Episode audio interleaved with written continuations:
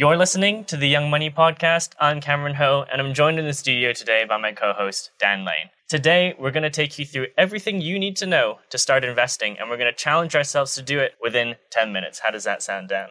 Let's give it a go. All right, okay. First things first, Dan, what is investing? Essentially, it's just a way of putting your money to work. You're buying things like company shares um, and then hoping to sell them when the share price goes up, and then just trying to get an income along the way. Okay, so you mentioned shares. What is a share? It's, it, as the name suggests, it's it's just a shared part of an of a business. It's just a tiny fraction of a company. You think about Tesco, you think about BP. Um, these companies sell shares so that they can use your money to help grow their business. You can, you can get bonds as well. Bonds are just like corporate or government loans in which you just issue the money and then um, they they give you back just the same way that you you picture a loan in your head. Um, you get the money back after a certain time period. So essentially, anyone become can become a part owner in a business, even huge businesses. Yeah, it seems strange, but yeah, that's genuinely it. Okay, so that option is out there available to me, but why do I need to do it? Why invest? It's just about making your money work harder for you. If you look at things like interest rates, they're so low at the minute. I would say to anyone listening, if you've got an ISA, a cash ISA or anything, have a look at the interest on your account. You can just Google it. If that's enough to help you meet your financial goals, and that's Yeah. that's great. Um, but if it's not, uh, investing could help. So you mentioned ISA. What does that stand for?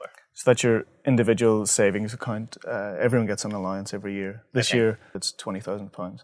I can't say that I'm going to be able to fill it up, but uh, yeah, it's just it's really good if you can just get into the habit of doing that. Another thing that's going to uh, erode your money is in inflation. Um, it's just it's the reason that your granny might give you a pound and think it's a fortune uh, because in her day it was. Yeah. Um, nowadays, it wouldn't really buy you very much. So actually, just the value of money is decreasing. So to keep up with that, you just have to try and um, investing is a really good way of trying to keep up. Sure. So there, there are different types of accounts around. There's the ISA, there's the SIPP, the self-invested personal pension, there's the GIA, the Yeah. general investment account. What's the difference between all these three, or in particular, which one might someone start investing with first? Yeah, you start to get these acronyms when you start when you come into investment know, and finance. It doesn't really have to be too complicated. Okay. Um, your ISA, think of it as um, you know an investment account that's working hard for you. Um, with a goal, anything up to retirement. So maybe Okay. Mm-hmm. you're thinking a, house purchase, maybe a car in the future. Yeah. Um, an ISA, most people would use their ISA for those.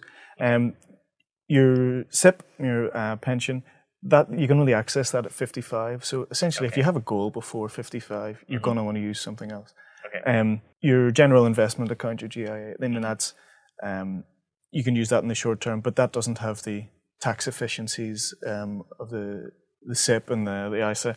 So if you if you make any investment gains, it could be subject to capital gains tax. It gets really messy, and Right. you only really want to use that if you're if you're filling up your ISA, and if you're Yeah. if you're filling up your ISA, hats off. yeah. So basically, the ISA, you invest your money, and any gains you make on it, the, the tax man does not take. No, you get to keep that. Okay. Oh, perfect. Sounds pretty good. All right. So I've started the account. Well, actually, no. That's a good point. Where do I start the account? Um, it's really, really easy. I think this is people have in their head that it's a really difficult process. It's not. It's just like online banking. You just you just open an account. That's Yeah. really all you do. I mean, the most common common way young people will do it will be generally just to open their ISA online. Okay. Um, you might already have a company pension, and again, if you if you want those goals like the house uh, house deposit, I mean that's that's what I'm investing for. Yeah. Um, ISA is generally the way that people will go, and you, you just Sure. you just go online. You can you can open your ISA. Fidelity.co.uk is one of the many places you can go, I suppose. Yeah, of course it is. Yeah. Yeah, sure. All right. So you've opened the account, and then then then what?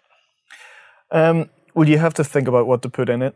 Um, I think, you know, people with cash ISAs, it, it's fairly simple. You just put your money in.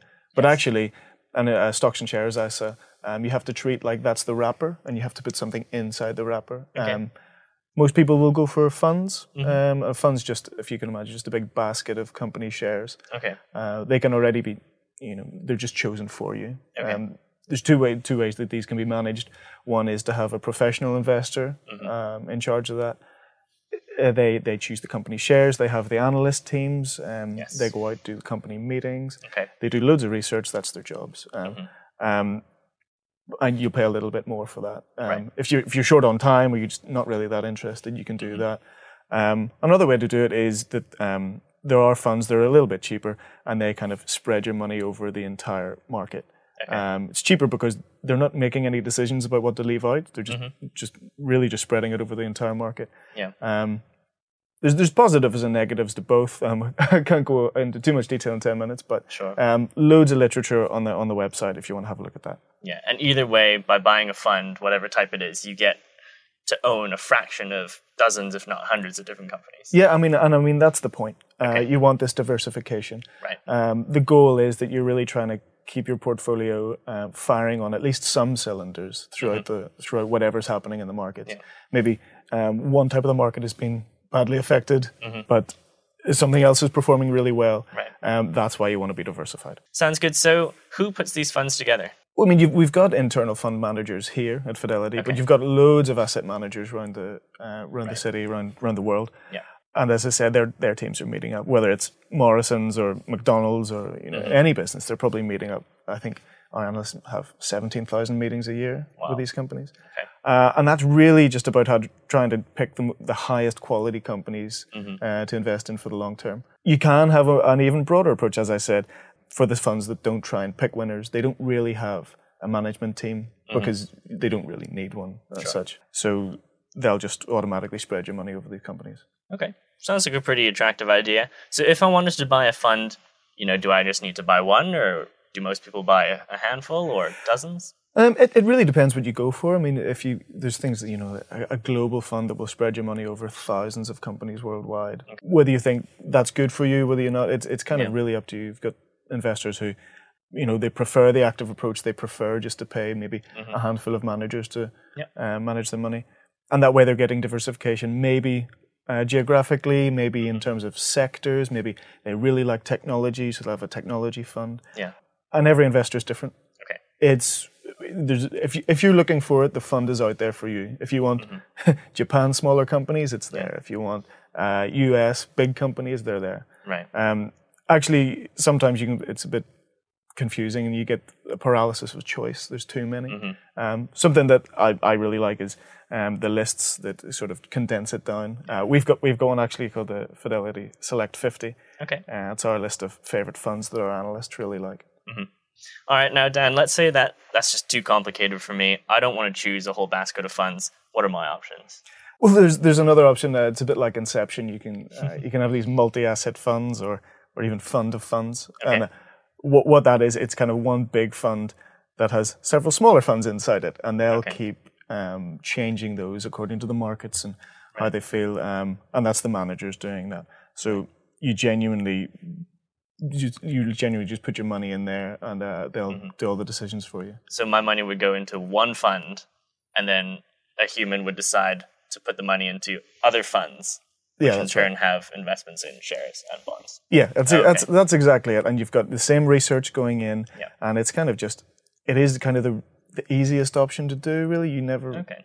because a lot of the mistakes people make in investing is is about um, you know checking it too much or tinkering with their portfolio. Mm-hmm. Actually, just leaving to let time do the work is often the best thing. Yeah. All right. Sounds good. So let's just clarify what. So what what is Fidelity? You've mentioned that we have these online accounts. You've mentioned that we have the Select 50 list, but also that we have fund managers. Yeah. So we've uh, we've talked about what the actual funds are um, and the the ISAs. Now, not all asset managers will allow you to hold the ISA and the funds in the same place. Okay. Um, so you don't want to be um, reaching round and remembering, did I go to that company for a fund? What did I do? Actually, we've got a platform at Fidelity. So Okay. you go into the Fidelity platform, open your ISA, and then you can buy funds from loads and loads of different companies, not just us. Um, so it's a real advantage to having everything in the in the same place. All right. Perfect. So pretty much all I need to know then. What do I do now?